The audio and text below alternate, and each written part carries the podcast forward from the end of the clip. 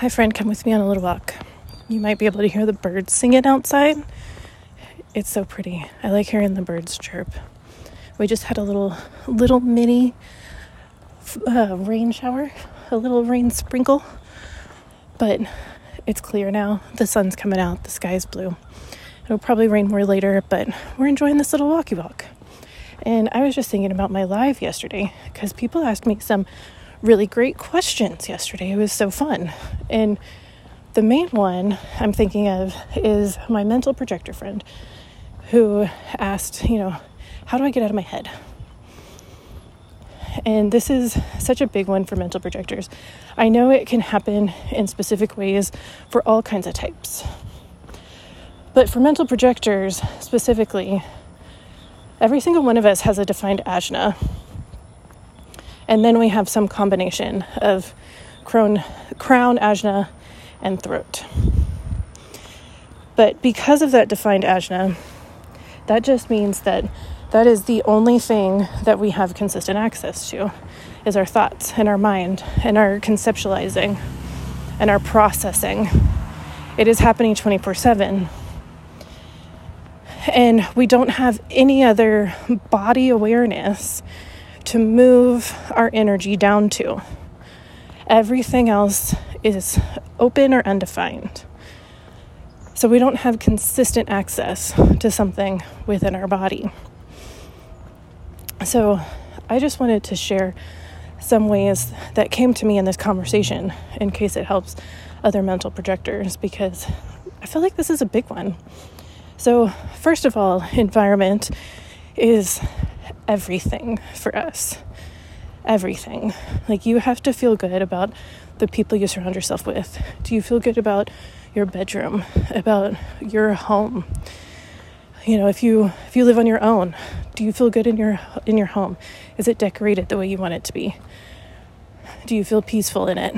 Or do you you know, just observe how you feel. Um, and that's that's with everything. Where do you work? What town do you live in? What state do you live in?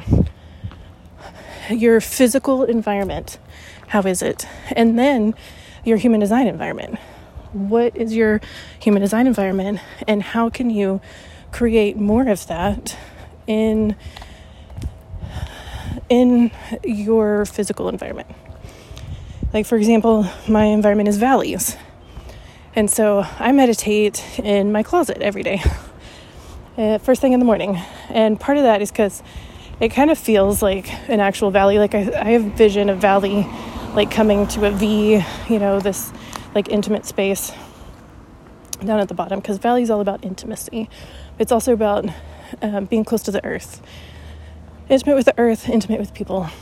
And so I like to go for walks outside if I can. I like to be barefoot in the grass as much as possible. And I'm starting to realize that uh, I moved into my apartment before I discovered human design. It's a second story apartment. I do not have a backyard I can just walk out on. I don't have grass I can just walk out and be barefoot in. And it's really starting to affect me the more aligned I get to myself. So I'm figuring out how to manage that. But as you know, there's six different environments. So, how can you create your space to be more aligned for you. This is huge. Also, a morning routine. I think that is vital for absolutely everybody. I'll tell you why specifically for mental projectors because again, we get stuck in our heads.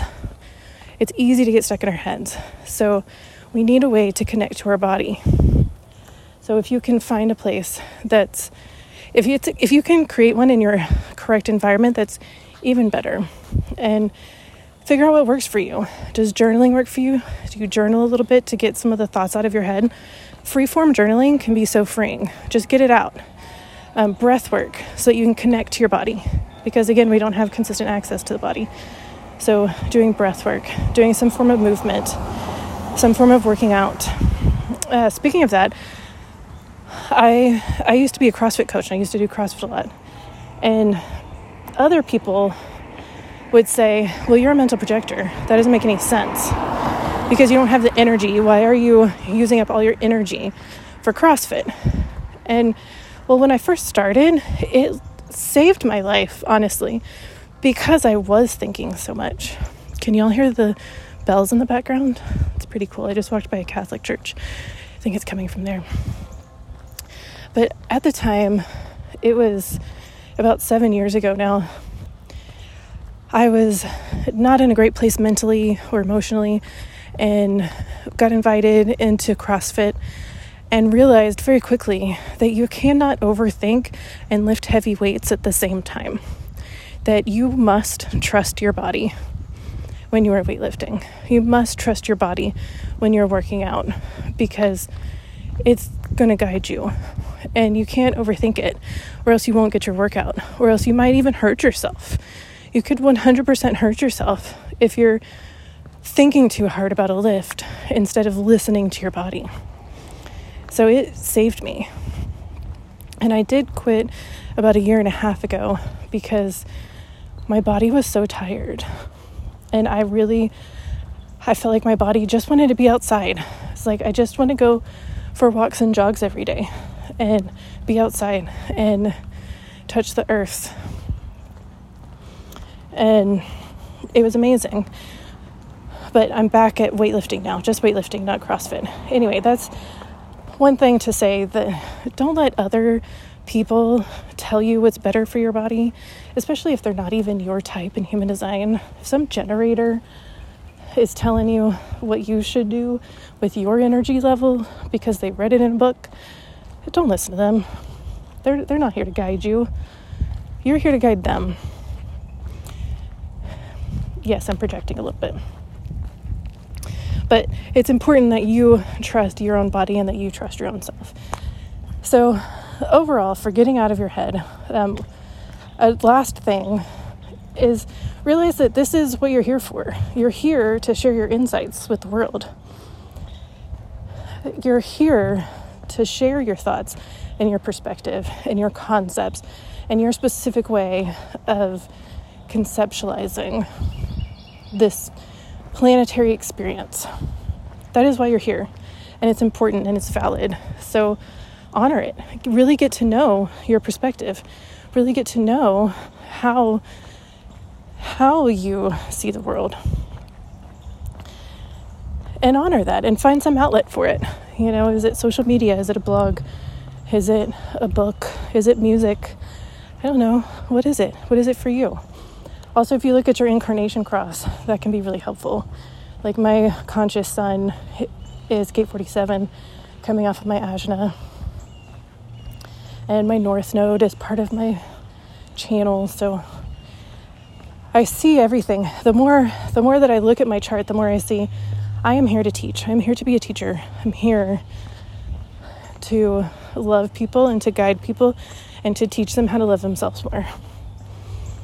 That's what I'm here to do. And then I find it so fascinating when a mental projector doesn't have incarnation cross gates in a defined center. You know, maybe maybe you have it in your sacral well, how can you use some of that? I know you don't have a defined sacral, but you have a sun gate in your sacral center. So maybe there's some sacral guidance in there for you. How, what does that feel like? What do you experience with that? Or like my friend Janelle, who has her incarnation cross in her identity center. So that's very powerful for her. That is 100% guided her in multiple ways. So where are your incarnation cross gates and where can you fill that out? Where does that show up in your life? So, overall, of course, loving observation, zero judgment on everything. Make sure that your environment feels good. Make sure that you have people you can soundboard with who are loving and kind and are not going to tell you what to do or interrupt you. Um, create your human design environment inside of your physical environment as much as you can. Get to your human design environment as much as you can. Spend some time in the morning with just yourself, get connecting with your own energy, connecting with with spirit, with your own higher self, with God, higher power. However you feel that connection and connecting with your own body. Connecting with that body wisdom so that you have that physical sensation and you know how to move the energy to your body and out of your head. And honor your definition. Honor it, respect it, love it, get to know it, and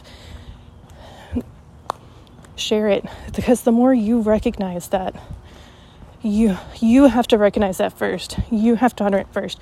You have to see the value in it first and the beauty in it and then share it. And that's when it's so powerful. So powerful. So hopefully this helps you as a mental projector. If you have any questions, feel free to leave me a voice note. Uh, I just got my first one today and I'm really excited about it. So I love you so much. Thank you for taking this little walk with me and I'll talk to you soon.